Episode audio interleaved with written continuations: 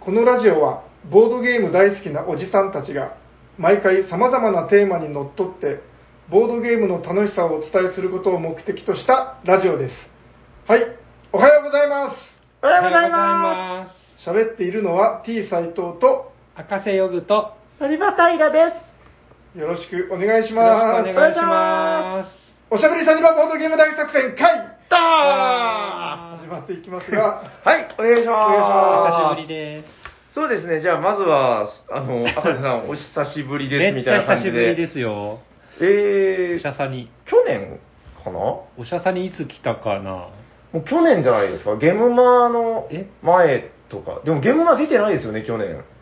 ゲムマって何ですっけあ、知らないです。 僕もちょっと知らないです。そんな レベルで出てないですあね あ。そっかそっかだから今日のテーマのゲームについて話をしてない やっぱやっぱそっちあ。そうそう、だから、それもないんですもんねあー、。そっかどうですかお元気にされておりましたかいやそれはまあ分かってるでしょうけど。いや僕はだからもうずっとその 今年の1月からっていう感じでいいんですかね、こうそうですファクトリね。もうアめちゃめちゃ忙しくなったのが1月から。そうですね、ファクトリアプロジェクトみたいな4感じ月、で、 5月いっぱいぐらいまではもう、かかりっきりでしたね。そうですね、まあ、だからちょうど6月、7月に入ったぐらいで、やっとなんか、ひとしきりみたいな、そうですね。感じでようやく。うーん、いやー、なんかまあ、本当、この半年が、もうだから、それやってる間に半年が終わったみたいな、お医者さんにだいぶ来てないけど、はい、僕が誰だかもうわからない人とかいっぱいいるんじゃないあでじゃあせっかくだから一応最初に私はこういう男ですみたいなことを紹介しておきますかまあでもみんな大体知ってるとす思うか。け知っどてるよね。一応なんかほら たまにお医者さんに来る 人ですよ。自分の立ち位置がよくわからないんですけど、 はいあの、たまに来る人でい いですかそそばかうどんかで言うとどちらとかえそそばかなああ僕もそばです ねっていうか、はいもうちょっと自己紹介の仕方あるんじゃないですか代表作あかなほの、ら大代表、作大、大、大ファクトリアでああファクトリーあ黒部じゃなくなったんですねす。グラバーとか です。それをボードゲーム作ってるんで。そうですねまあで、えー、漫画家であるよ、そう一応漫画家を名乗ってます。えー、代表作はボードゲで遊ぶよう です。そそっちでいいですかそっちでだっ て、あっち終わったし。そっか。いやでも終わってもほら、火の鳥はもう終わっても代表作じゃないですか。こうそういうボなんか。ドゲで遊ぶよ長いですよ。確かにな。え、何年やってるんですか、あれって。あれはだってあのサイコロクラブが始まる前からやってて終わってもまだやってるそれすごいな。いや、終わりましたからね。薄く薄く長く まだ16話 あれそろそろアニメ化とかされ ない何の話ですかそう小野さんに言ってください毎日10分ぐらいやるなんかアニメとか E テレとか3分ぐらいですやばい なるほどね。ちょっとあの、本日もあの、ツイッターの方でですね、あの、はいハッシュタグ、おしゃさにというので、えー、いろいろいただいておりますので、えー、そうだな、どれからいこうかな。あー、じゃあこちらから、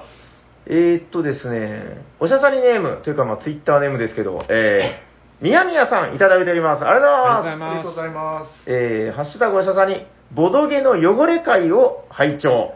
えー購入するときに、痛みや汚れがあると、説明されているとさほど気にならないですが、買った後に説明のない痛みなどがあると辛いですね。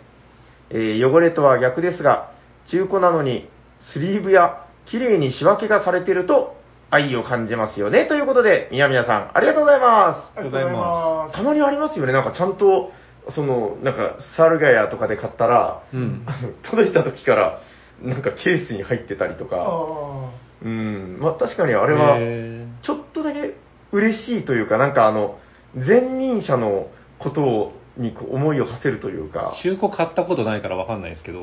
皆無ですか皆無ですへえ。斎藤さんめっちゃ買ってるでしまあょめっちゃ買ってますね外人レアなやつとかですか。うん。まあまあいろいろですけどただやっぱり一番当たりだなと感じるのははい。うんあのもう全然あの風も切ってないようなやつが中古で届く時あるじゃないそれですか中古じゃないですよね新古品みたいいやなでやも最近多いんですよ、駿河屋で、あの中古って書いてるの買ったら、つうん最近で言うと、あの、チケットトゥーライドドイツって、はいは斉い藤さあんあえ買ってますえうん持ってないあれ早く買っといた方がいいですよ。もうすぐなくなりますよ。ですあの、純一さんが、ええあの純一さんが、ええああののチケットトゥーライド、あの、えっと、通勤ポッドキャストの、あそあんな名前だったかな。そうそうそうそう、はいはいはい若面の純一さんが、チケットトゥーライド史上最強のチケットトゥーライドって言ってたんで、僕こういうのに弱いんですよ。そうなんだにふわーっと思って、ふわーって、あの、で、日本語版がそろそろなくなるから早く買っとけとか書いてたんで、ほふうわーっと思って、うんうんで、調べたらね、確かにちょっと高くなってるんですよ。ほうほで、サラガヤを見たら、なんか結構安かったんで、うわーっつって、 うなんであの駿河屋の話するときはそんななんか微妙に外人風のになっちゃうんですよ SRGY ですね。えっと、それが中古で買ったら新古品でしたね。ええもうカードも全うん部ぴっちり、そピリピリのっていう。やっぱチケライのマップの,、うんあの世界一決定戦みたいなのやりたいですねどどういうことで すかああ、いろんな。どどのマップが一番強いかっていう、強い強いか、楽しいかとかじゃなくえて。えまあ楽しいかっていう 最最強を決めるああ、でもあれ、調べたけど、めっちゃあるんですね、この、それを、その、ドイツが面白いっていうので、なんか、うんうんあの、乗客っていうルールが入るらしいんですよ。え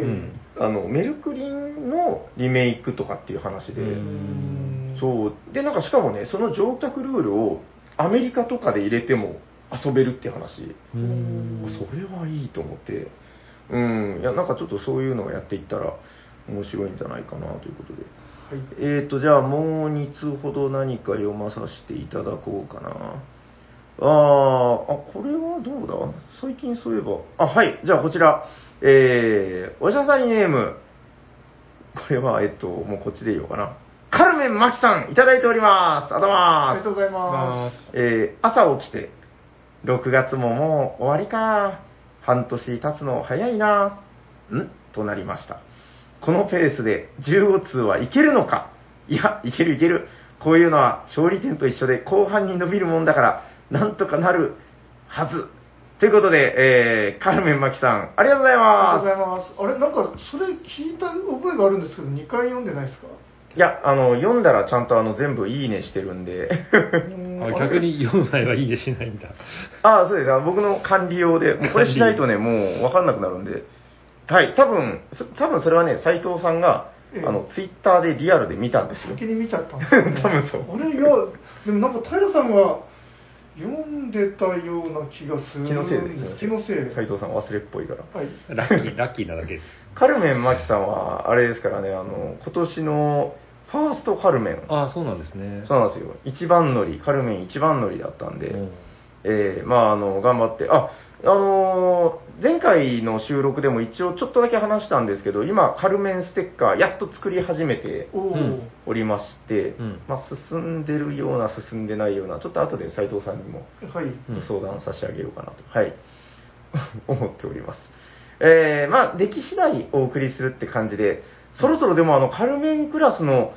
次を、ちょっと考えないといけない。あ考えてるんじゃないですかもうーいやそうですね実は自分の中ではもうあのあ、もう決まってるんですかないない亭ぐらいのがそうなんだ。出てる。はいいや、だからね、もうそのステッカーを作るってなった時に、もうちょっと、どうなんですかね、こう、うん先のやつまで同時に作った方が本当はいいわけですよあ。ー作る都合上。特別感なども含めうてーん、そうそうそうそう。あの、なんかこまめに作るの結構大変なんで、うんちょっと相談させてください、それはじゃはいあ。はい。ということで、じゃあ、あと一つぐらい、えーこちらじゃあ読まさせていただこうかな。えー、おしゃさりネーム、きつねうどんチャーハン定食さんいただいております。ありがとうございあますりがとうございます知ってる人ですか、もしかして。えーと聞いたことありますあ、そうですか。昨日あった かなえー第266回、電脳とアナログの巻を拝聴ということで、えージェリカフェさんの VR 視点の話が出てましたね。えー先日遊びに行かせてもらいましたけど、実際にカフェでボドゲで遊んでるようで楽しかったっすよ。えー入店は無料。今、VR でボドゲが熱いということで、きつねうどんちゃんデジョクさん、ありがとうございます。ありがとうございますそんな口調 あの、い陰キャと陽キャって聞いたことあります。あの、なんか、あはいはいはい陰、陰と陽みたいな。まあえあの、はい最近読んでる、あの、ツイッターで連載されてる漫画で、はい100日後に、あの、会社を辞めるサラリーマンっていうのがあるんですけど、はおーそれに陽キャが出てくるんですよ、後輩で。あ、はい。でそいつが、なんかその、おらおらおらおらいって喋るんですけど、はいあの、何を喋っても、全部なんか陽キャはそうなるらしいんですよ。あなん、か、あの、今日、うどん食べに行きませんかっていうのも、うん。俺俺俺俺俺ってなるうんって、僕はその漫画で学んだたんですけど、なんかそういうイメージかなと思って、狐さんって結構陽キャじゃないですか。 あれ、そうだから、なんか超低音ボイス で喋るイメージ。うんまあここでどうって判定ししなくてもいいですけどね。わかりました。うん。じゃあまあ、あの自分が陽キャキャ、陽キャキャ、陽キャ、陰キャ。キツネさん陽キャですよ。陽陽キキャャでですすよよ。はい。なんかあの、パリピとかが、なんか、なんだっけ、そのゲームのテストプレイとかしてる時も、うん。パリピのロールプレイとかがすごいなんかノあ、リノ上リで手、上手。そう、あめっちゃれ根上っ手こがやっぱ陽キャなんですよ。なそうか、根っこが陽キャっていいですね。そうなんですよ。はい。もう隠しても隠しきれないという感じで。はい。ということで、きつねうどんチャーハン定食さん、ありがとうございまありがす。とうございまはい。えー、ということで、えー番組ではこんな感じで、あの、ツイッターでですね、えー、ハッシュタグ、おしゃさに、おしゃはひらがな、さにはカタカナで、えー、まあ、あの、ツイートいただいてましたら、えー無理やりお便りということで、採用させていただいております。えー、ということで、どんどん送ってね、みたいな感じなんですけど、どうでしょう本編そろそろ行っても大丈夫ですかす。はい。はい。えーっと、ちょっと私も今日よくわかってないんですけど、じゃあ、斉藤さんに振らせていただいてよろしいですかはい。じゃあ、本日のテーマは、何ですか、斉藤さん本日のテーマはこちらです。テレセン。あまたの儀式って何ですか本当にす るのイエーイどんどんどんどんどんどいん。やなんかあの砂川さんがつけそうな感じのタイトルにしてみました。うーん本当にするんあだ。なたの儀式って何ですかえっと、じゃあ、斉藤さんに聞いていいのかなえっと、どういうことですかなんでなんですかいや、いや、っていうかなんか、その、はい去年のゲムマ秋、あ、ゲムマ大阪大阪。向去け、年今年のあ今年のでしょはいうんに作った、赤石さんの新作の話を全然おしゃさにでしてなかったということに気がついて、そう。斉藤さんはがい、すごいそれを言ってくるんですよ。うんで、やっぱりちょっと詳しく聞きたいなと。もしかしてリスナーのためですかあ、えっ、と、いや、なんか単純に、なんか、あれさ、リスナーのためで言いましょうよ。いや、なんか、なんか、ね、確かに喋ってないんですよ。あの、ファクトリアが忙しすぎて、確か3月ですよね。あなたの並行で作ってうて、んで、おしゃさにうんうでん大阪会やりました、あーっとですね、なんかその軽くやったんですけど、結構その、大阪の前後っていうのがもう割とドタバタみたいな感じあーで、そうだったんですね。カタログ読みと、はい。えー、かんなんだこれ、えー、ゲムマ大阪パート2っていうのと、おかえり会です、結構やってんな、3, 三回ややっっててる、まめすちゃくちゃやってます。あただそのうちだから一つは向こうで撮ってきてるんですよ。ああ、なるほど。うん、でも大阪も行けなくて、はいはいまあちょっとち親戚にお願いして、うんうん売ってはもらったんですけど、はい結局全然告知もしてなくてなんかね買ってくれた方はよはいく見つけてくれたみたいな感じで、はい。え、なんかその、えっ、とななど、どんなゲームですかでしたっけそうえですね、とりあえずなんか何ですか物をこう出しません。あもう仕方なく持ってきたんですけどななんかえいいんですか本当にいやいやいや、ななんでそんな隠すんですか。いやもうなんか終わったゲームいやいやいや、いやもう、終わってるのいや、あの、終わったゲームにしちゃダメだってなんか言ってたじゃないですか。いやだからこ れは大阪でまあまあ売れたまあまあしか売れなくて、はい通販でもまあまあしか売れてないの で正直元が取れてなくてだからちょっと半年眠らせてはい。秋でし秋に新作のフリーをして売ろうかなって言ってたんですよなるほど。まあフリーできないでしょうけど初見の人いるかもしれないじゃないですかこんだけ宣伝してないと逆に初見がいるじゃない ですかああ、でも確かに、その、結構面白い、これはすごかったとかっていうツイートを散見するんですけど、その多分、なんていうのかな、もう、大阪のあたりでドタバタっとしてた方多かったと思うんそうで。ですよね大阪と春が近くて、僕大阪のみだったんですけど、はいはいはい。なんかすすぐにこう春の話題に吸収されたじゃないですか、イイメージとしては確かに見逃してる方が結構いるんじゃないかな。なんかこう新作評価アンケートなんかも、はいこう大阪と春と一緒になってたんですよねあ、そうだったんですね、あれっテて。ーブルゲームインザワールドがししてくださってるやつとかでへーでまあなんかその事情的な話を置いといて、はいなんか結構あんまりあの類を見ないゲームそうですかだなぁとそのつもりで作りましたそうで自分とかもなんか全然テストプレイも1回も参加しなかったしすいませんなんか割とあの なんかね赤さんが変なゲーム作ったぞみたいな感じであんまりちょっと分かってなかったんで、うん詳しく聞きたいなとはいじゃあちょっと説明した方がいいですか、はいもそうですね覚悟を決めてうん、ここまで斉藤さんに言われ言たら。えって言われたから言いますそうですねえなんでそんな言い訳えなんか自分で自分のゲーム言うのちょっと恥ずかしくないですかいやないですよないです か、ね、大阪の前とかほらゲームマ前だったらこれは宣伝だぞと思って言うんですけどあまあ言いますはい。えー、あまたの儀式というゲームを作りました。えなるほどーゲームマ今年の大阪の一応新作です。はいはいはい。で、3から6人で10歳以上20分って書いてあるんですけど、うんうん。ゲームの方向性としては、えっと、通訳のゲームです。はいはい。異文化通訳あんまり聞いたことがない感じではあります通訳ってまだゲームになってないなと思って、あまーあやりたかったっていうのが一番なんで、まはいはあ、い基本は協力ゲームからスタートしてるんですよね。うんうん。まあ、おまけで対戦も入れてるんですけど、どっちがメインって言ってないんで、うんうんピンとこない方も多かったと思いますけれども、なるほど。その辺僕のちょっとミスなんですけれども、まあ、反省は後にして、えっと、通訳のゲーム、はいはい。えーずそのいろんな文化の、なんていうかな、族長っていうか、うん。代表者みたいな人がいて、はい。その人に、あの、儀式を、ある儀式を、その文化の儀式を聞きに行くんですよ。うん。聞きに行くんだけど、頼りになるのは、あの言葉が通じないんで、先人が残したあの本みたいなのがあるんですよね。うん。その言葉が書かれた本。はいはい。ただ、それはあの読める人が限られてる本で、通訳にしか読めないんですよ。うん。違うな。どうしましただって、フレーバー的には通訳は知ってる本は関係ないのかなあーどっちかよく分かんなくなってきました。たととにかく本みたいなのがあるんですけど、はい。通訳がいて、その3人必要ですよね。喋る人が、変な言葉を喋る人がいて、はい変な言葉を喋ったのを聞いて、それはこうだよっていうのを説明する人がいて、はい。それを聞いて、じゃあこういうことかなって言って儀式をする人がいるっていうゲームですね。うんうんうん。合ってます多分、はい。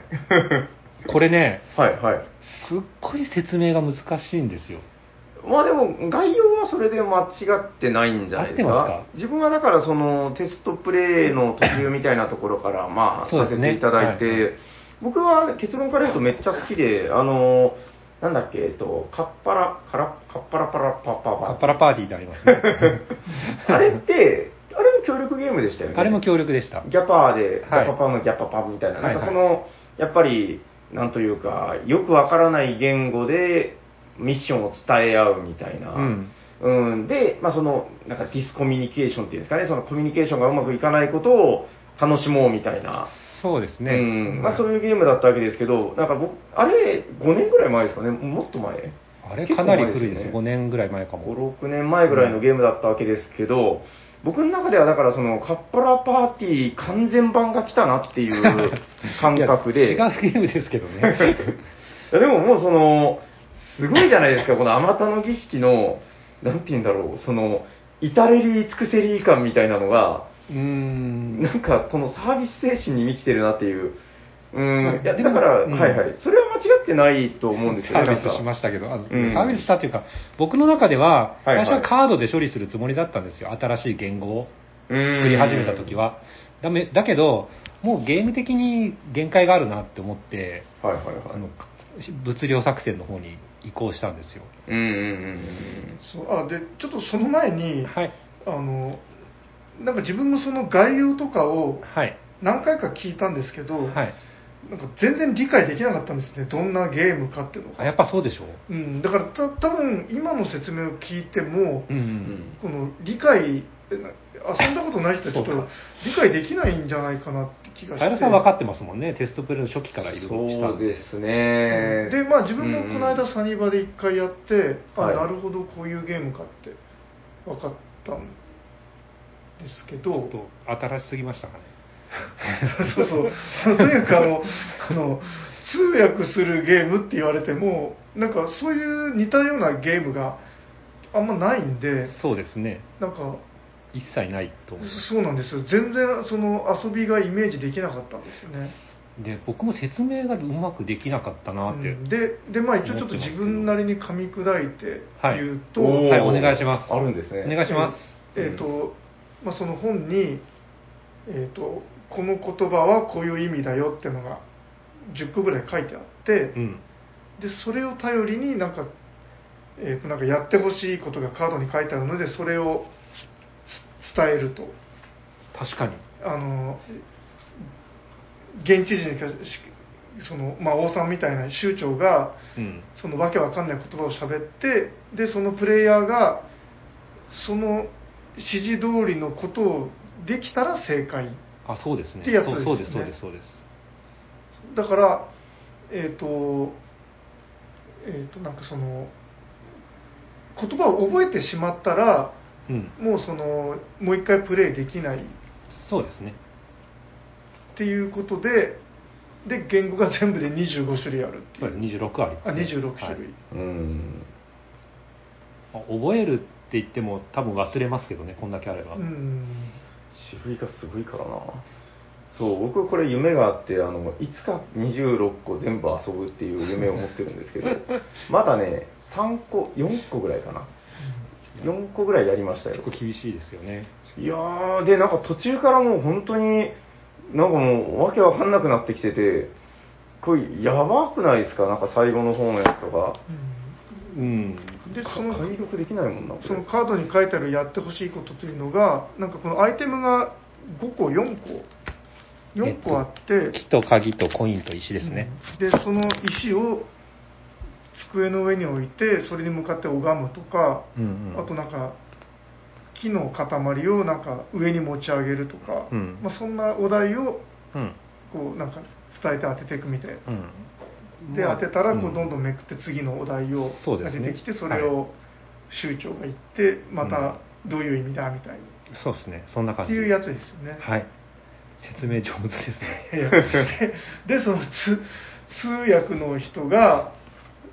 そのあこれはこういう意味だとかいうのを伝えるわけですけど、うん。えなんかそのだんだんそのお題を表現できない表現するに欠けてる言語とかが出てくる。そうですうね。ん難易度が高いと、まあその辺が難しくなるかな。あの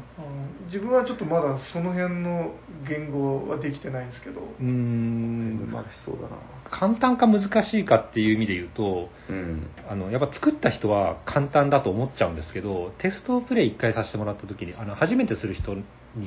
する機会があった時にうんすごい簡単だと思ったやつで結構あの大変そうにやっててうんあこれはまずいって思って僕の中では難易度を下げたんですよいち星がこう結構あのはいはいはい。 1から5まであるんですけど、うん。最初はもっとこう1は少なくてさ2と3ぐらいがザーってあったんですけどあまずいこれ難しいんだと思ってあー、なるほどね。簡単にしたけどでもやっぱりこれなんていうかなこれね変わったゲームで最初が難しいんですようあん。の協力プレイって始めた瞬間に最初はポンポンいくけどだんだん難しくなってってあーとかもあるじゃないですかこのゲームはどっちかっていうと、うんスタートした瞬間1分ぐらい固まるんですよ全員確かに。固まるというかあの試行錯誤が始まって、うんでだんだんこうギアが上がってって10分以内にこうはいはいはいあの 10, 10回合格すれば合格かなクリアかな、うんうんうんなんだけど最後の3分ぐらいで一気にドドドドドって進んだりすることがあるんではいはいはいはいはいはいなんかこうちょっと学習要素があるというかまあ確かになんかあの僕の中のあるあるですけどこの否定形が結構その大事だなみたいな、はいはい否定形を使わないと表現できない場合とかもありますよねあなんかりますねうんでそのあたりの視点が効く効かないみたいなところで、うんやっぱこの、州長と通訳、特に州長かな。州長がやっぱりその、すごく腕を試されるというか、うんただ僕の中でですね、あの、やっぱ協力ゲームだったり、このワード系の、こう伝え合うゲームっていうのは、それなりの難しさっていうのは多分、うんネックではないと思ってて、うんあの、コードネームって僕めちゃくちゃ難しいと思うんですけど、あーやったことありますありますかありまねす。あれの、まあそれこそ州長みたいな人が一人伝えるじゃないですか、そのはいはいあの伝える人めちゃくちゃ難しくないですか、うんプレッシャーがすごいですよね。そう、また一人だし、みたいな。うんうん、なんかこの、このゲームの天の儀式の州長っていうのは、割となんかあのコードネームのあのポジションに近いのかな、みたいな。うーん、なるほど。子供の人たちは結構もう気楽なもんですよ。なんかみんなでわーわー言うっんて、州長何言ってんだわかんねえぞとか言 って。うん。そうですね。なんかそのあたりが面白いですね。だから自分がやった時は平さんが州長役ではいはい。で平さんがもう結構慣れてるって言って、うんもうベラベラ喋りまくるんですよねでふんやぬふんふんみたいな感じででで自分が通訳だったんでえっ、と F は細い N は乗せるみたいに、えっ、と、ふんえっと、えっと、えっと、みたいな感じで、やってて、あのもう探すのも結構大変だったんですよね。確かに。うん十何個これって決まってるんですかそれ各。 20い21個かな。あ、各言語。大体21単語。いや、た多分そのぐらい大体。うん 20, 20ぐらい。そんぐらいはありますよね。うん確かに、この、まあ、辞書っていうと少なすぎるように見えるけど、はいこの20単語ぐらいでも、なんかね、探すのって結構大変なんだなというか、あとあの、割と似た感じの音感が多いんで、 そうですね。なんかブブとブブンとか、まあ、結構、言語によって遊び方が変わる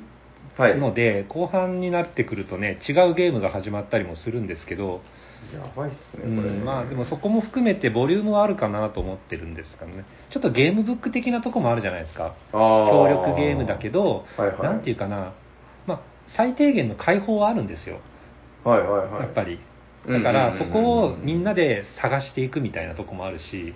なるほど、でなるほども。、あの上手な人によっては、はいうまいことそこの、さなんていうかな、想定外のことところをついて伝える人がいるんですよ。僕のちょっと描いた落書きみたいな絵を、そういうふうに伝えたら、なぜかそれをうまく通訳が汲み取って、伝わってしまっへて。うんとかうんそういうの見ると、うわうまくやる人いるんだなと思ってへちょっと感動したりしましたけ どねそんな予定じゃなかったけどいいみたいななんかあの、はいはい難易度5で、はいなんて書いてあるのか読めないのもあるんですけど、ありますねこのカキナグリニア語ってやつとか、その一応その 書きなぐりにあごと言語の説明文章もあるじゃないですか、はいそこも含めてヒントなんですよもう発音も聞きづらく、文字も読みづらい。もうこれとかでもどうやって、しもう州長はじゃあ適当にこう言うんですかね。そうきまあ協力芸なんでそこは頑張ってなるほど、じゃあ州長が喋ってるのは多分これかなみたいなそうそうそう感じで、で言うわけなんですかそうね。ですねあこれー大事なことがあのもう一つあのさっき反省点があるって言いましたけど、うんはい2から6人って書いてパーティーゲーだっていうとーはい。 56人で遊んだ方が楽しいのかなと思いがちじゃないですかああ。これ34人ベストなんですよあー逆に56人まで増えると暇な人できるかもしれないかなって思ってて、まあ、盛り上がりって意味ではみんなでわーって言えるからそれはそれでいいんですけど34人でも十分にあの立ち位置が 3, つあればできるので遊べるパーティーゲームだと思いますそれあの役割を222とかじゃダメなんですかあいいです、いいです、一応、中にあの紙にちょっとちらって書いてるんですけど、ちへーょっと説明書に書き忘れた分をちょっと追加で書いてて、へー通訳2人でもいいですよとか、そういうのがあるんで、あーあーなるほどなるほどねなんかあのほらえっとココンセプトってあのなんかほらまあ同じようなこう喋っちゃダメなやつですけど、はいはい、あれ僕いいなと思うのがそのスタイル側が2人でやるんですよね、うんうんうんうんだからなんか1人だと積むところをっていう、うん、確かにこれちょっと1回やって難しいなと思った人それいいかもしれないですねなんかね、通訳2人とか、結構あり,、うんありですよ、うん州長2人はうわむしろ2人もやってもいいんじゃないですか どうなるのかななんかやりにくそう。 うん僕今12の書きなぐりにや語で読めねえと思ったんですけど、はい次のページはもっと読めないです ね古代それはギリミアも語うレベル5は正直クリアできないぐらいのレベルで書いてるんでこれだってもうまなんか一応12番はローマ字になってるのではないんかシュアルクピンみたいになんか一応なんか読めるんですけ ど13は本当に読めないですよこれはいまあその想定ですうーん。いや、だからこれなんか結構、そのさっきゲームブックって言ってたけど、なんか新しい国に順、なんか順番に順番に旅していくみたいな趣もあって、そうですねうんそのこれね、だから、あのめっちゃ、なんていうのかな、これ、ゲームっていう側面も当然あるんだけど、なんか、この新たな国に行った時の驚きみたいな、あのこれ、ぜ ひ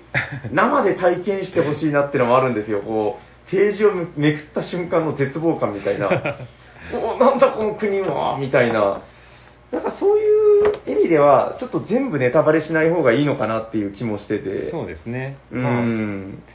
一個ずつやってもらえればなみたいな26もあるし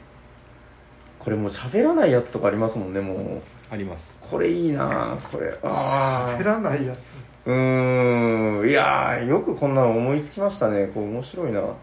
ちょっと、ねえこれどうやって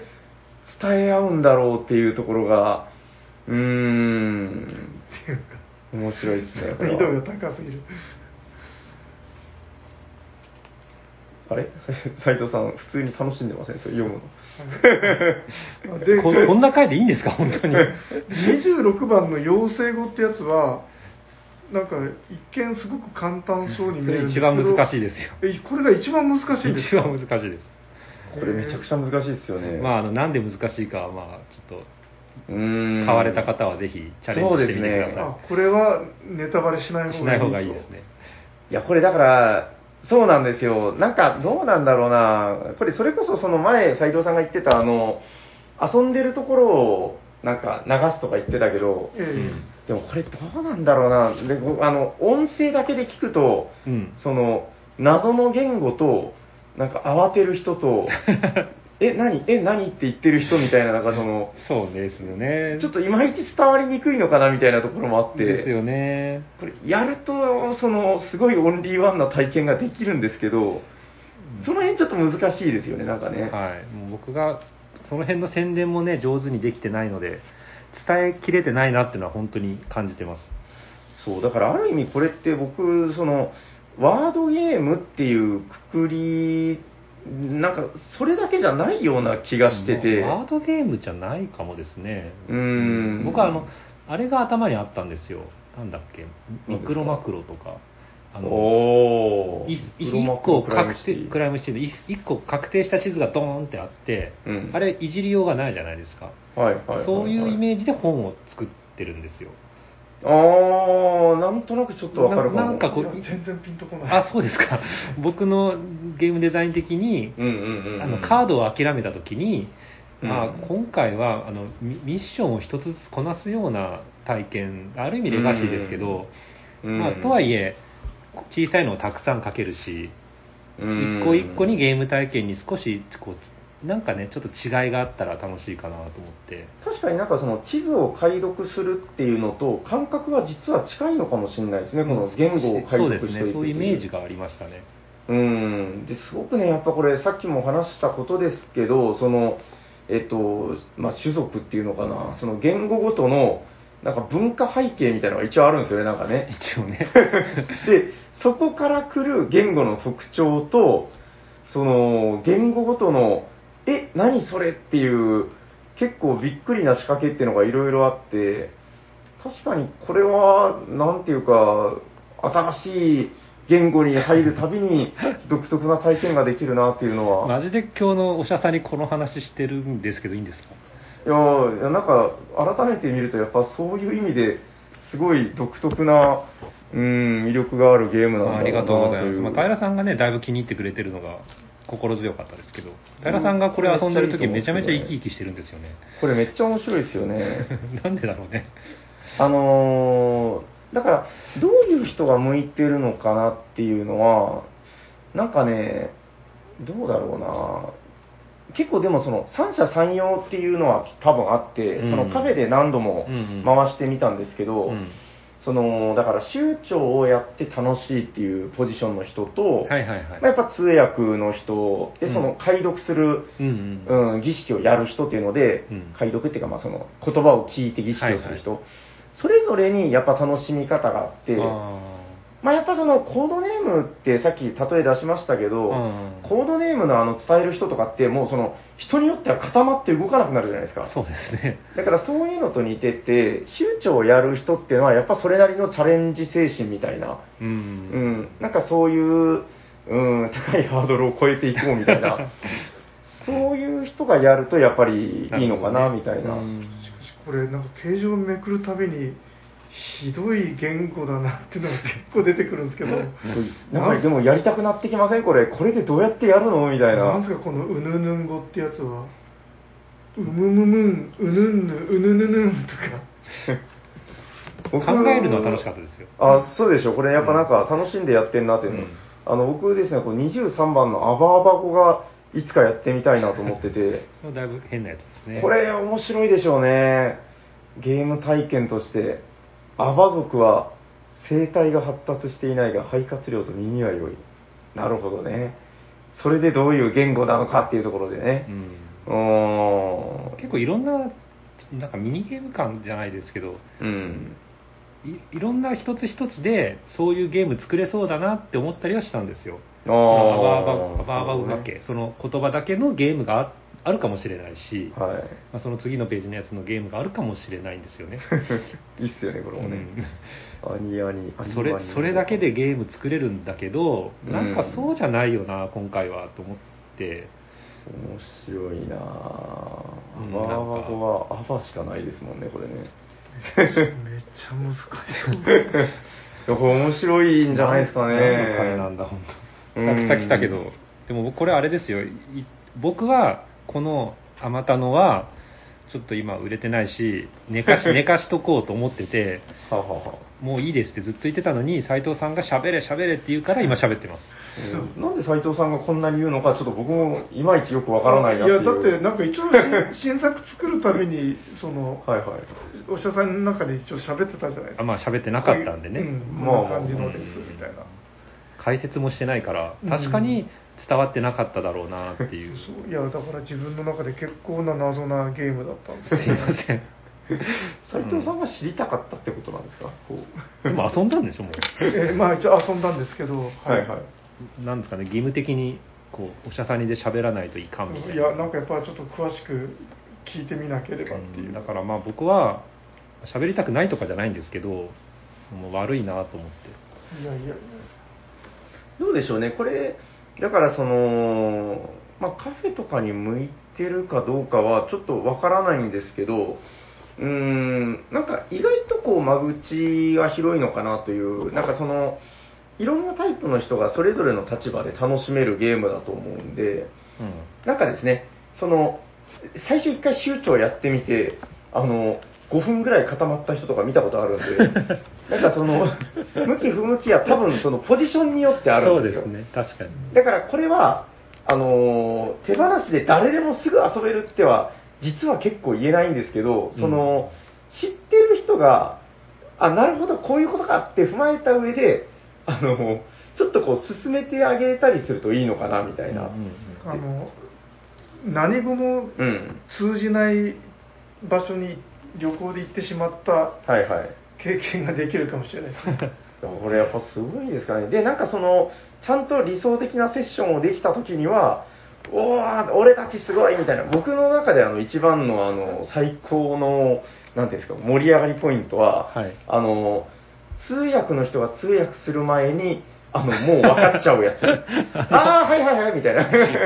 いつの間にか通訳がいらなくなるやつですねああ、石、あ、丸い、石、持つね、はい、みたいな、こう、そあのなんか、日本人たちがこう旅行に来てるんだけど、この2階の部族のとこに。うん日本人たちがめちゃくちゃ現地の言葉を覚えちゃうっていう、あれ本当に成長してますからね、この そうですねその瞬間でねあれめっちゃ面白いん嬉しいでですすよよね。ねそうなるとそうそう、通訳が、あああってななって、 ちょっとその瞬間っていうのは、独特のなんか、ハイテンション感があるなというか、はいうん、いや、面白いゲームなので、どうですか、なんか、斉藤さんからこう、なんか、おすすめの言葉みたいな。えっ、と、自分から、はい。そうっすね、あの、限りはある 見たことない変わったゲームをやりたい方 は、あの、いいんじゃないでしょうか。ありがとうござい ます。そうですね。いや、これ、なんていうか、すごいボリュームだからな。そうこれ遊び尽くしたって人いんのかな買ってからさすがにね。ね、うんボリュームがちょっとすごいんで、うん、多分これ、大変だと思います。そうですね、遊び尽くすのに10年ぐらいはかかるんじゃないかな。 かかんないでしょ。ああとそれと、こっちの話もするんですかね。あファ、ファクトリアのサンプルが届いたよという話ですか、はいえっと、急にでももう急に来ました今、今これ、ここで出されてもって気がするんですけど、まあ、届きましたね。うんタイムリー的なやつですか。あの始まる前と言ってることが違う。いや、だってこっちのなん話かまあ、し枠たし的にこう、もういいかなって感じもあるんですけど。あそうだったんですね。うん、そうですね。いや、まあ、あの、ファクトリアの方は、えっ、と、なんかね、いっぱい、あの、来てるんですよ、その、お便りというか。あのお便りえーお便りとかで、あの、キックスターター、ー私も減らしていただきましたとかありがとうございますありがたいお便りいただいてて、で、その、赤瀬先生になんか、励ましのお言葉をなんちゃらみたいな、なんかそういうのをたくさんいただいてるんで、はい。まあ、なんというか、ちょっと、そうですね、秋には届く予定でいますので、はいちょっとその前後ぐらいでまたちょっと詳しく、うん振り返ってみたりとか、そあなるほうどいうのをしてもいいのかなという、はいうんそういうふうには思っております。いやでも、なんかやっとサンプル届いて、なんかね、一段落というか、実感が湧いてきたなって感じはありますね。そうっすね。うんようやくですね。そうですね、やっぱなんかこの、もともとなかったものをうんこう作るっていうのは、やっぱりその海外版のローカライズっていうのとまた全然違う興奮感があるなっていうので、まあね、ある意味、サニガ出版のデビュー作ですよね。まあそうですね、そういう意味合いもあるので、なかなか感慨深いなという感じです。あ、入ったぞ、これ。入ったねあ、そうか、下には入らないか。あはいはい。下かそれ あ、ということで、ちょっとファクトリアに関してはまたちょっとおいおいゆっくりと、ははい、ご紹介させていただければなと。全く、全くリスナーに伝わらない、入ったぞ。あいやあの基本の箱の中に拡張の箱がすっぽり入ったっていう。入らないんでしょあ入らないです。蓋に入るんですね。 はい。ということで、えー本日は、えっ、と、なんだろうな、あまたの儀式って何ですか、ありがとうございました。という回でした。ありがとうございありがとうごまざいます。す。じゃあ、次のコーナー行きましょうかね。お願いします。お便りのコーナー。はい、本日も、えー番組にお便りが、え3通でいいのかなはい、え3通ほどいただいております。じゃあ、まず1通目を渡していただきます。はいえーこちら。えーおしゃべりサニバの皆さん、こんにちは。こんにちは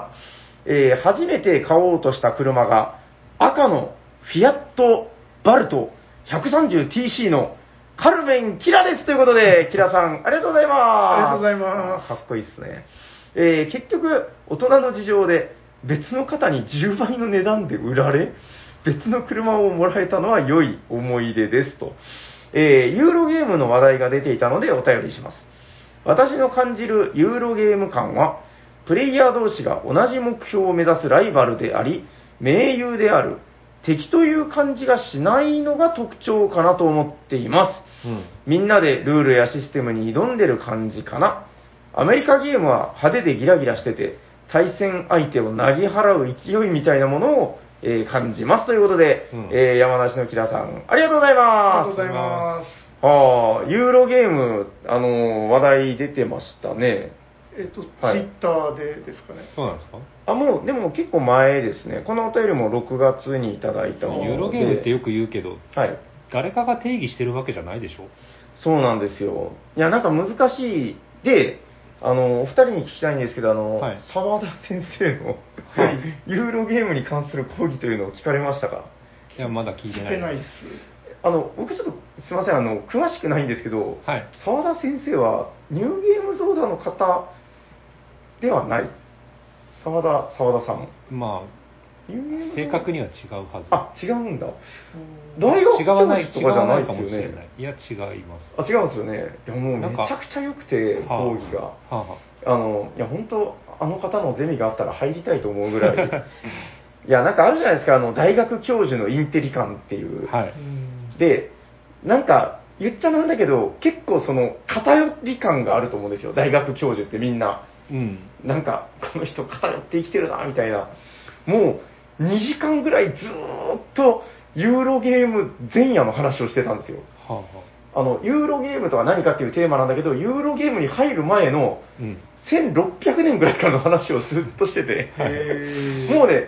あの、もう言っちゃなんですけど、全部本当にいらない知識ばっかりなんですけど、もうずーっと面白かったです。へえ。もう最高。もう斉藤さん絶対見た方がいいですよ。わかりましたあの YouTube でアーカイブで見れますんで、うんまとめていつか見ようとは思ってるんですううんけど、 1600年とかっていうとそのチェスとかうーんとですね、とりあえずマス向けのゲームっていう話がまず出てきて、プロ、プロレパレポロポロピンみたいな言葉があるんですよ。全然一つも身になってないんですけ ど。その、まあ、なんか独占的なゲーム、まあ、いや、もうこの話し始めたら2時間かかるんで。はいまた聞きですね。うん、でも、すごいなんかね、やっぱ満足感がありましたね。知的好奇心というか、うん聞いた後に、一つも多分なんか役に当たってないんだけど、ずーっと知的興奮を浴び続けるみたいな。そこでは最終的にユーロゲームとはこうですっていう結論が出てるんですか、出てます。ああそうで、そうもなんでうすねそれはね、あの、だから、一つの意見だとは思うんですけど、もう確固たる定義づけをしいわてゆるて、は。澤田さん的ないユーロゲームの定義と思えばいいんですかねそれともい一やこれはですね般的にこうなるべきだっていう定義なんですかね多分、僕、出来の悪い生徒なんであれですけど、多分間違ってないと思うんですけど、あはいの、澤、田先生が、あの、翻訳した本に書いてたことを元とした講義。はあはあはあ、そうなんですよ。だからら、えっとね、海外の、えっと、あれ、えっと、ウサギとハリネズミうん、を作った人がゲーム評論家らしいんですよ、イギリスかなんかの。うんで、その人が、当時の、そのだから、ドイツゲーム、ユーロゲームが生まれていく、あのシピーリス、シピールデス・ヤーレスが生まれる前の話とかう、んで、それを全部書き連なった、こうユーロゲームという本があるらしいんですようんうん。で、それが、あの、今年の9月に出版されるらしいんですけど、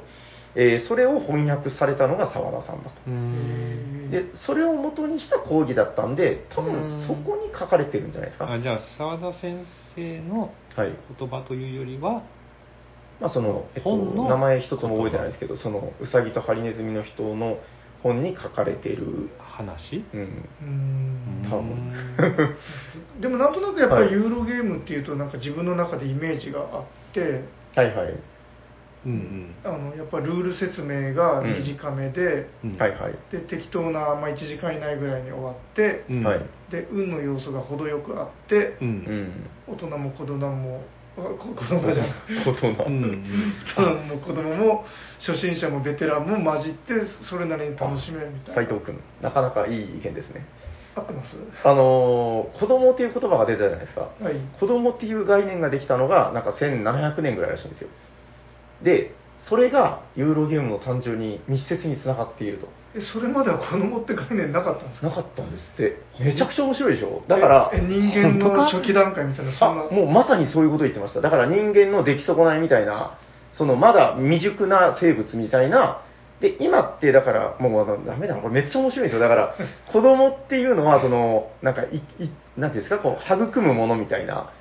なんかそのみんなで育てようみたいな地域っていう言葉があるじゃないですかうんそれがもともとなかったらしいんですよほーいやでもそれはそんなことないでしょいやなんかそういう概念がなかったんですってなまかだったっていう考え方があるだけでなかったかどうかは正確じゃないで しょいやもうめちゃくちゃ調べたらしいんでし調べたとしてもあのこの話するとあの長くなりそうなんだけどまあまあまあまあ、僕もまた聞きで言ってるだけなんで分かんないですけど、まあ、なんか研究したらそうらしいんですよ。それ以前ではそういうえでも記録がないっていう。ヨーロッパでって話ですかいヨーロッパみたいですね。や記録がなくてもで、そのさっき言ってた、斉藤さんが言ってた、その、えー家族向けでなんじゃらでっていうのが、全部その、だから、マス向けっていう言葉で、なんかこう、うんだから、フリーク向けじゃないっ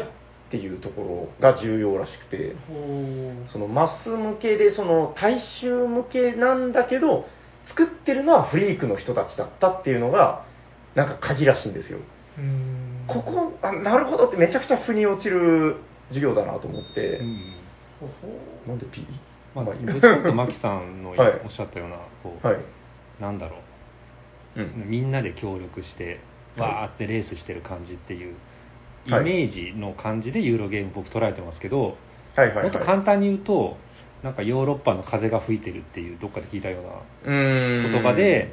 表現しちゃうんで、結構感覚的に捉えちゃってるんですよね。だからそこを、はいはいはいはいあの、いろいろ調べて、定義づけしていって、ユユーロゲームとはこうだって言えるっていうのはうん一つの意見として、すごくあの、わかりやすいのかもしれないですよね。めっちゃ面白かったです。とりあえずアバロンヒルから始まる、なんかこう、近代ユーロシーってのがあるらしいんですけど、うん。まあ、見た方がいいっすよ、あれ。2時間あっという間。ほほ最高です。逆に洗脳されそうですね。ああ、いやだからまあ、その、一説だと思うんですけど、うんだからそのもう、詳しい方いっぱい出てるんですけど、うんもうみんなタジタジなんですよ。 その、えっと、田中田中間くん、これ知ってるよねとか言われ て、田中間さんが、うーんとか言って、あの、サーシさんとか、へえーメンマさんってあの、東野じゃない方のメンマさんとか、まあなんか、もう、そうそうたる人たちがいるんですけど、へ 沢田先生の授業がマニアックすぎて、いや先生知りませんっていう。えーめっちゃ面白かったです。えーはい、あ、まあすいません、ちょっともう、これ、あれでちょっともう本当、なんか2時間ぐらい、もう話せるなっていう、えめちゃくちゃ面白かったんで、あのーぜひ、あれはちょっと、なんか、田中間さんに聞いたんですけど、ーうんあの、いや、聞いて、見たんですよ。うんその、もう最高でしたよっていう話を、うんその、あの実際生で受けられたんで、田中さん。うんえっと、5000円ぐらい出す価値があるみたいなこと言われ て、あ、そうっすかっつって、見たらもう本当5000円ぐらい DVD やったら買いたいっていうような、へえいいね、はい、すいませんすいません、あの、ちょっと昨日買おうと見たんで、もうすごく熱が高くて。はい、それじゃあ2通目のお便り行かさせていただきます。はいえー、これはどこから読んだらいいのかなこちらかなはい。えー、プチゲームインマイヘッドで、締めに誰かがプチなゲームを紹介するぜ今日は誰だプチゲームインマイヘッドを209回に投稿したのはマキさんでしたが、どうも、緑の共振者、ヒゲボドです。ということで、はいヒゲボドさん、ありがとうございます。ありがとうございますもう読むの難しいですね、これ。えー、あと少しで、カルメンクラス。えー、プチゲームは、ラマダイス。 マキさん、ごめんなさい。なんで謝ってるのえー、さて、本題です。えー、え、これ今までの全部、何、振りこれ。えー、最近、お声かけをいただきまして、えー、細々とボードゲームのレビューサイトに投稿することになりました。うんかっこステルスじゃないマーケティング。えーいざ書いてみると、短い文章でゲームについてのあれこれをまとめるのって大変だなぁと感じています。そこで、おしゃべりメンバーの皆様に、えー質問です。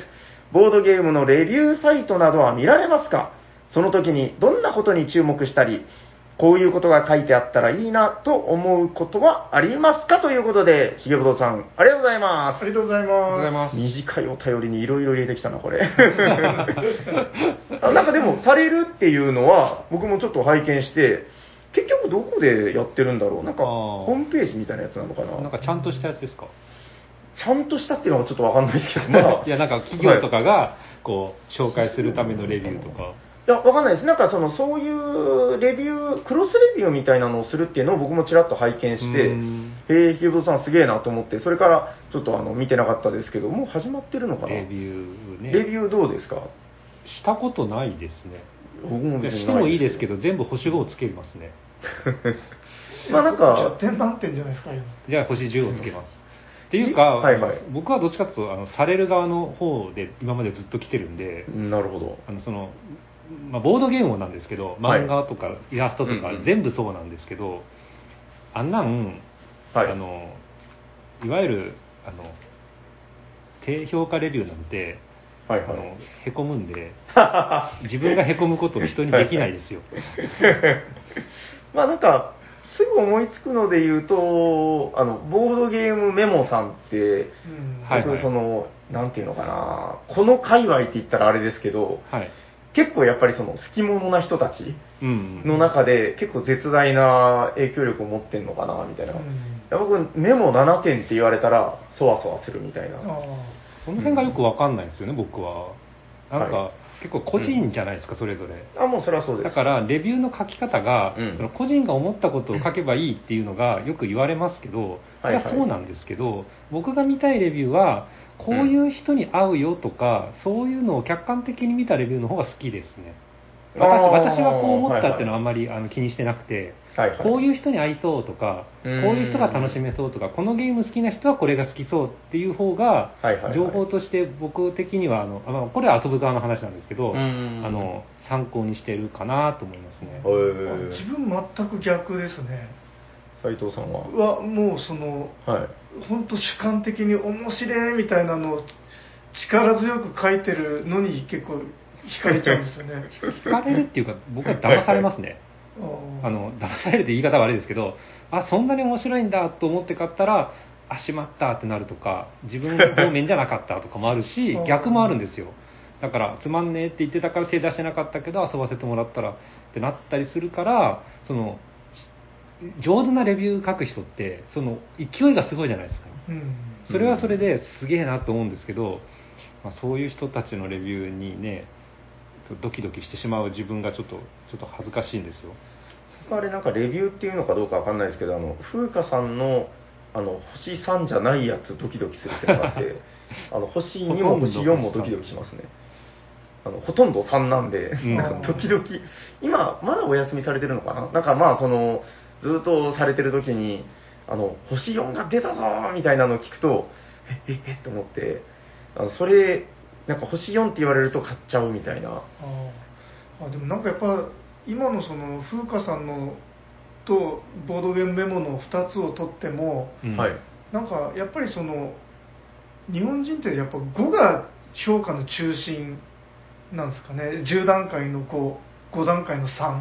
ボードゲームメモは10点ですよね。あれは確かボードゲームギークの基準じゃなかったですっけど、うんいやあれ違うっけでもあはいの、はい、そうじゃなくて。なんていうかあーはいはい。例えばそのうん。普通だな標準的だなと思ったものに、はい。うんうん真ん中の数値をつけるみたいな僕はそんなイメージで捉えちゃいますねああああ、違うんですか海外海外多分違いますよ、そうなんだ。うん、いや自分も結構違くて、はいあのけなんかまあまあだなと思ったらもうそれ7とかですよ7。 7ええええだってその結構いいなってことじゃないですか まあまあが結構いいな結あ構ー結構なんか、まあまうあまあ。 ん、なんか5だったらもうちょっと低いテンションでうん5かなみたいなフラットなのがここではないっていう。そうそれだから、まあ、なんとなく10段階ってことですよね。最等的。うんなんとなく、なんか、まあ、割とその、使われてる方が多いのは、多分だからさっき出たボードゲームギークの、あの、なんか、5は、何でしたっけ、あの、もう、まあ、や、やる機会があったらまたやるかなぐらいのやつで、なんか7ぐらいが確か、その積極的にまたやりたいみたいな、なんか確かそういう基準だったと思うんですけど、ああやってこう言語化されてるのは一つ分かりやすいような気は しままあすけどね。最初にねレビューしてるサイトごとに、まあ人ごとにこの数字は何だってのを言ってくれた方がうん。まあいいっちゃいいですよね、だから結構なんかそのギークの使われてる方が多いのかなって気はしなんまかすね。難しくないですか、うんそでれも統一されてないしなんかやっぱ日本人って低めを標準としがちで、おーなんか外人そうなのか外人の方がやっぱりその高めにが標準ってうんでもなんか自分はやっぱりその、まあ、例えば面白かったと思ったらやっなはいはい。ぱあのププラスじゃないですかじゃあ斉藤さん損ばっかりしません星3とか5が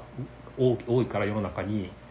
全部面白くないのかなと思ってレビューを 読んでるってことですかどういうことうんいやっていうかなまあその自分が評価つけるときはまあ面白かったらやっぱり5より上につけるみたいな、 ?10 段階だと。えああ、僕なんか割とその感覚で言うと6かな。えうんなんかもう本当だから、うん、はい、うん、うんっていうのだったら、まあっていうのは6点ですね、僕は。で、なんかそれよりも、もうちょっと、なんて言うんだろう、こう、心に触れたっていうのがやっぱ7にするかな。ここだから多分人それぞれなんですよね。うん。 レビューって結構人それぞれでしょ、うんうん。で、なんか5よりはなんかちょっと6ぐらいがいいかなみたいな。でも面白いっていうのもいろんなとこにほらなんていうか、まあ何がそうですね面白い何が面白いとかあって、はいはいはいすごい一箇所ものすごいドーンと面白いとこがあって、うん他はまあ普通だなと思っても僕だったらそこをはいはいレビューして10って書きそうなんで、ああ、なるほどね。うんなんかいいところを書いてあげたいみたいな、そうそうですね。だから自分もあのあこれめっちゃ面白いと思ったらもう10なんですよ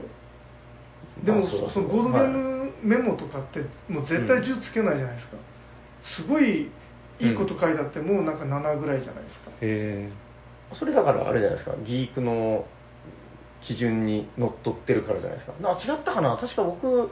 ギークまあのその基ボードゲー準ムにメモ行ってさんたの気がしますけどねー。のうんなんかこう、標準が5にあるんじゃないですかうん、そうだからななんかちょっとその自分のイメージよりもなんかうん低くつけてるなって感じあがすあ、でるんもですそよ、れはなんかわかりますよ。だからそへのーボードゲームギークのその基準っていうのと、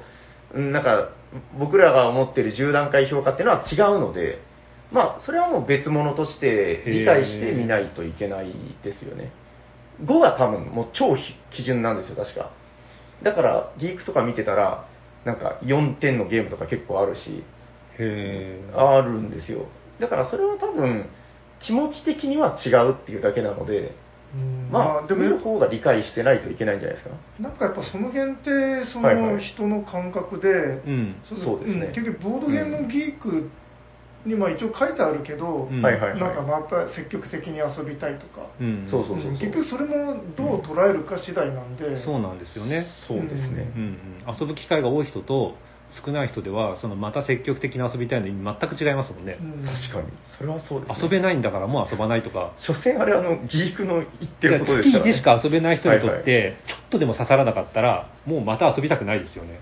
うん、まあ、次のゲーム遊びたいってなるじゃないいですかでもはい毎,、はいはい毎日遊んでたらもう一回ぐらい遊びたいなってなるじゃないですか確かに。それだけでも評価変わっちゃうし、うん。まあレそうでレすビねューレビューは当てにしちゃダメです よ僕結構そういううんまあ、僕はだからまあそうですね前話したかもしれないけどあのジョーコ・デルモンドとかなんかそのなんか好きだなと思ったレビューをひょまあうんその参考にすればいいのかなっていうのはありますけどね、昔はそうでしたけどね、うん最近でも本当あんまり減りましたねなんかね昔に比べるとねよく聞くのがあの厳しいことを書きづらくなったとか、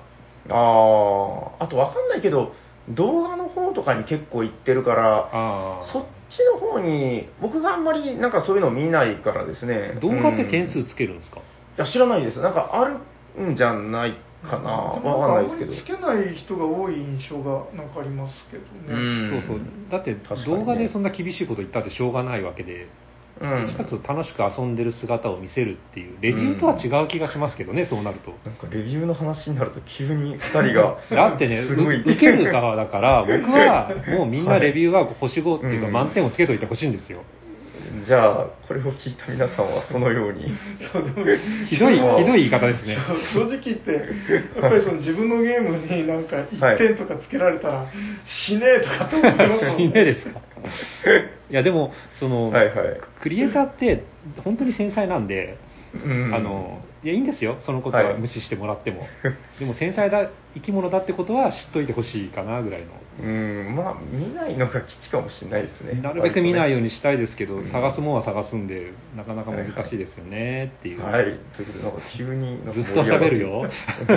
もう次に行っていいかな。はい。じゃあ次のお便りです。えー、タリラリランのおしゃにちは、急に軽くなったな。えー、先日、えーゲーム会でしてしまった私の失態をお便りに書くなよと、えー北関東在住のタカさんに口止めしたギヤマですということで、ギヤマさん、ありがとうございます。。ありがとうございますどっちだったかなカルメン、ギヤマか。ギヤマカルメン。いや、ギヤマカルメンはないか。はい。えー、おしゃさりの皆さんは、紙ペンゲームなどの書き込みが必要なゲームを遊ぶときのペンって何をお使いでしょうかなんで笑うんですか、えー、ほとんどの場合でボールペンを使うと思うのですが、銘柄はどうでしょうおーえー貧乏症で貧乏な私は、もともとついている記入用紙を使うのが嫌いで、カラーコピーをして遊ぶことがあります。うん。この時に普通のボールペンだと、書きづらい場合がありますが、インクを圧縮空気で押し出す加圧ボールペンだと問題なく書けます。そこで私は加圧ボールペンの三菱ペンシルパワータンク 1mm を使っています。このペンはどんな状態でも書けるので、ボードゲームには重宝します。普通の時は三菱ペンシルのジェットストリームが書きやすいんですけどね。ボードゲーム用にボールペンにもこだわってみてはいかがでしょうか。これからも配信を楽しみにしております。追伸、あれやの、サイは投げられたを購入しました。平さんとのあれや所有レースには負けません。というこ とで、以上、ギヤマさん、ありがとうございます。ありがとうございまあー負けてるな。 斎藤さん案件じゃないですタイが投げられたは中箱ですよね。か。あ、そっち僕、中箱まではね、ああ、ボールペンね、ごめんなさい。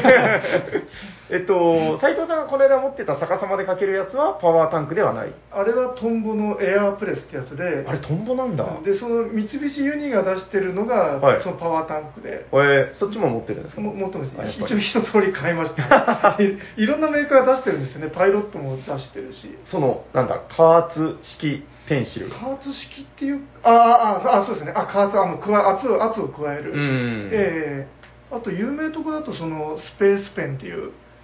あの宇宙で書くあええそれもそうですよ、 宇宙でかけるはい。 絶対宇宙でか かない。そう前その話したらヤコブさんが鉛筆でいいんじゃねみたいに言ってましたよね鉛筆でいいですね。ああ、でもまあ、紙ペンゲーム、いやもう自分が今まさにその状態で、あいつ話したのかなまあなんか、2回か3回前ぐらいに、あの、えっと、桜桜桜クラフト桜クラフトラボはい003っていうのを買って、もうそれからね、ペンを使うのが楽しくてしょうがない。でしょあの、今度ちょっとまた詳しく紹介しますけど、あの、今日僕はあの、文房具を仕入れましたからね。う ほう仕入れたっていうの仕入れたはお店用にあの、めっちゃ面白いとこがあって、あいや、それも純一さんの記事で見たんですけど、 ほうあの、紙、紙を使ったゲームとかも作ってるとこなんですよ。うんで、そこで、あの、紙のゲームを仕入れるついでに、あの、なんか、えっと、ペンを買ったら人は次に何が欲しくなるかっていうと、そのペンで書く紙が欲しくなるんですよね。はいメモ帳みたいな。ええ斉藤さん、トゥトトノートみたいなやつ知ってますトゥーノートみたいな。聞いたことあるかもしれないですねちょっと後であ見せます、はいもうすごい欲しくなりますよ。なんか文庫本サイズのメモ帳なんですけど、えあの、使い終わったら、前のやつにくっつくんですよ。えほなんかこう、接続していく。ううんで、こう2冊まとめたやつにしてもいいし、それをこれ家にこう、アーカイブとして置いといてもいいみたいな。ほうほうなんか、ちょっと変わったノートを作ったりとか、なんかすごい面白いところでお、ーまあいいや。全然話題についていけないんですけど、あのペペンのあたりからついていけないんですけど。でも、赤瀬さんって、あれ、デジタルで書いてるって話は聞きましたけど、はい。でも、そうは言っても、生まれた時は鉛筆とかペンで書いてたでしょ。でも僕は書けりゃ何でもいい派なんで、鉛筆ですけど。ああ、鉛筆紙ペンゲームの時も、いや、うん鉛筆って限らずそこら辺にあるペンなんであ、あ。たたまにそこら辺にあるペンが、そはいの、はいコピックとかピグマとかの、あの、お絵描きに使あうペンあ。だったりはしますけど、あーもう何でもいいかな。へえ。田原さんコピック知ってますかコピックはうちの子が買あっあて使ってますよ。うんあでも、あれめっちゃ綺麗ですね、なんかね。もったいないから基本鉛筆ですね。ああ。え、なんかないんですかこう、漫画家になるときにあの手塚先生が使っていいたやだって G ペンを。え絵を描く。くなら、それは紙とかこだわりますよ、水彩とかするから、はいなんか何々用紙がいいってのはあるんですけど、紙ペンゲームは消耗品じゃないです か。あ、紙ペンはいいです、紙ペン は。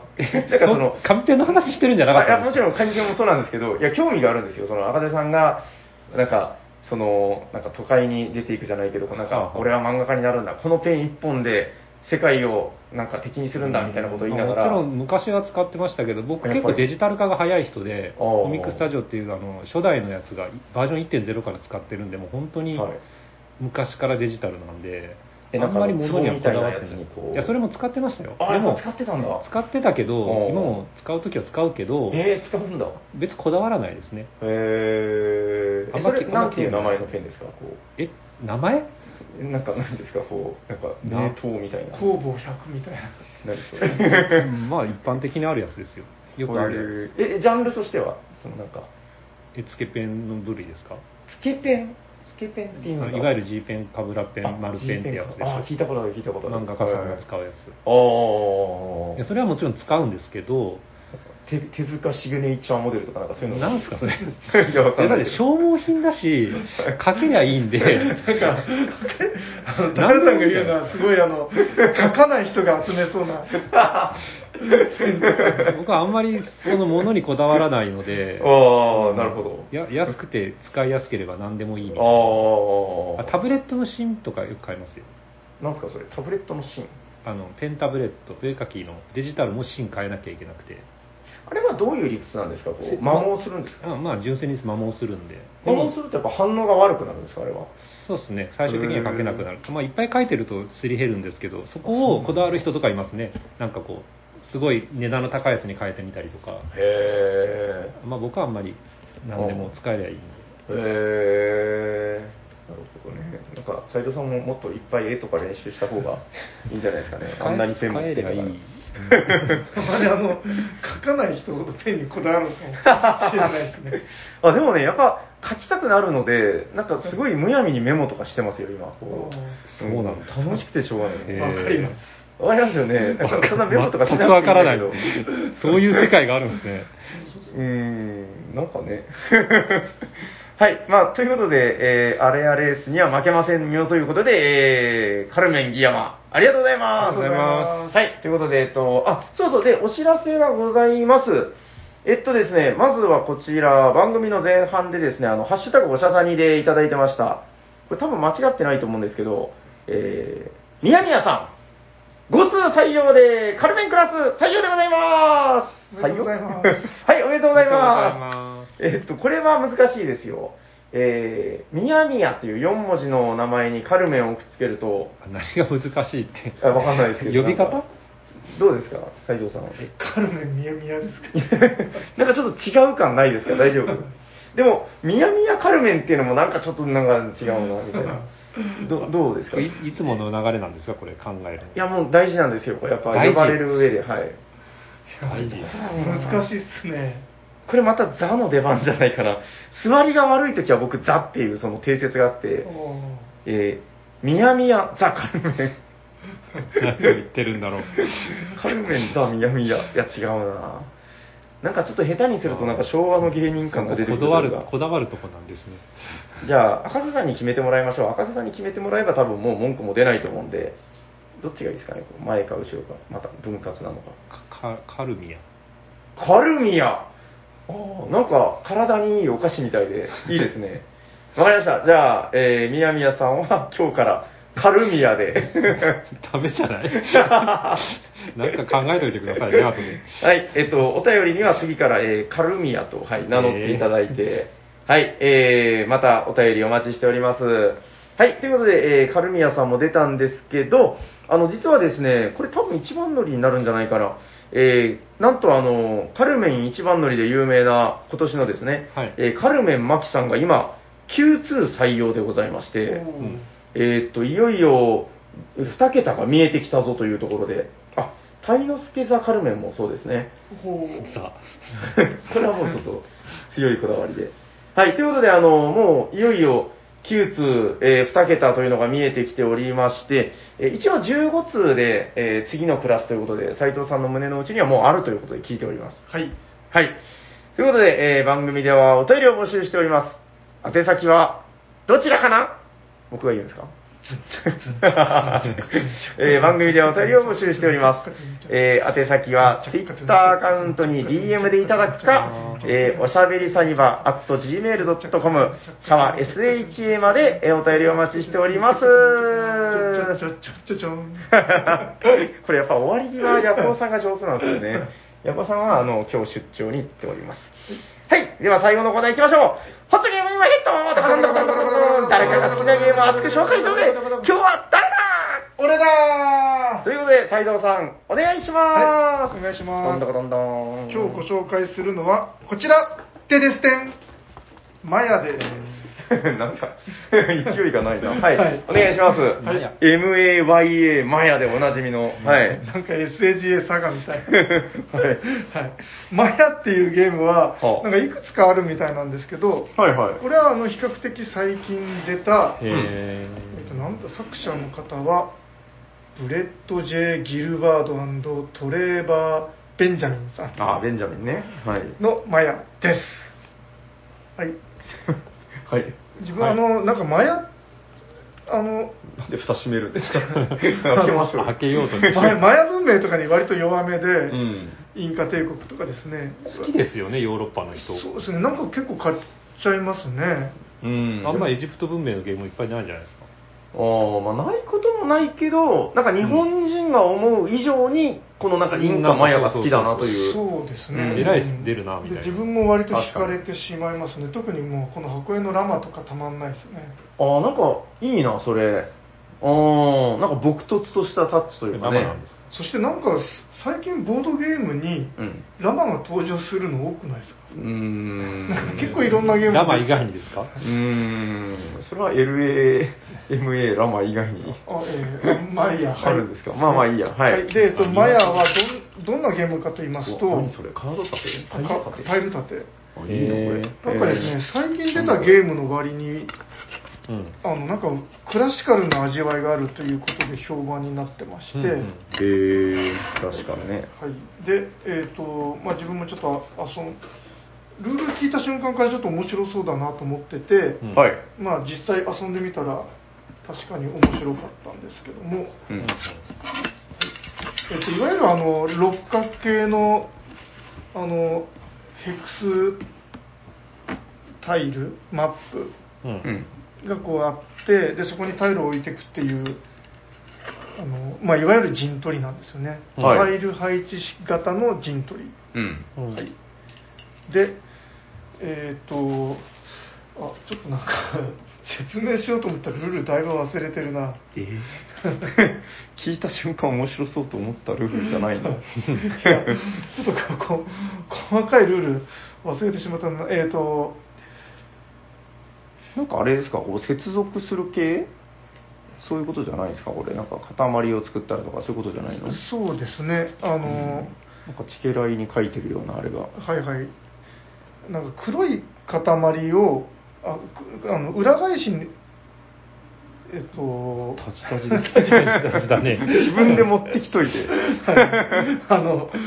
タイルを引く時には はいはい。裏向きにして出さないと引けないんですよふんふ。うんんでだからあの置いていくばっかりだとあの手札がなくなってしまうので、うんまあ、どっかのタイミングで裏に出さないといけないんですよねもう分かった。面 白い。 あー面白いですかこういうこと面白い。なるほど、なるほど。でその裏になったまとまりを、うん。あの囲むんですよなるほど。あ、もう面白い。なるほどね。そうそうでその裏のまとまりが1個を、ま、囲っても0点なんですけど、うん。 2個くっついてる塊を囲むと1位6点なるほど。 2位 3, 3点みたいなあの、なんか、国津屋の侍みたいなことですかこう、あれ なんか、囲んだ時のマジョリティみたいな。そうそうそうですねなるほど。得点システムはああいう感じだけど、黒いところっていうのが、そういう理由で置かれていくんですね。はいはい面白い。もだうから面白い。だから自分でこの辺うん囲もうと思ったとこに、うん黒いなるほど裏向きのタイルを置いていくと、うんなるほど。点がでかくなるんですけど、ううんん。まあ、そういうところは他のプレイヤーも狙ってくるっていうなるほど。ピュアピュアユーロじゃないですか。そうなんですよ澤田ね先生になんかね見た目もユーロっぽいっていうかそのクラシカルな感じがしてそうですね逆に言うとか売れ筋に見えないっていう感じがするんですけどうん、だからまあそんなに売れてないのかもしれないんですけど、えそうであの、まあ、テーマがなんかちょっとへんてこりんでーこれこれ前じゃないですかあ、まあ、マヤなんですけどタイルがなんか野菜の絵が描いてあるんですよね、いいじゃないですか。トウモロコシ、じゃがいも、うんはい、マヤといえばこトウれモロコ何シ。緑の玉ねぎですかかぼちゃうーん、わかんないな。ちょっと存じ上げないです。そうで植物この野菜をくっつくように置いていくと良かったんですけど、はいうんちょっとその肝心のところちょっと 忘れてしまいましたね、まあいいですよ、別に。そんな詳しいことは。はいまあ、ただなんかこのうんなんか野菜で囲んでくっていうなんかへんてこりのとこもなかなか味があっていいなとえ、これは別にあれですよね、プレイヤー、え、私はトウモロコシとかじゃないですよあね。じゃなくて、えーとうんまあ、種類があるってこと。各プレイヤーがそのマイデッキを持っててあ、持ってるんあだー、自分の色のね。あだからそこはあれですねあれ侍っぽいですねうでん。そこからあのめくってうん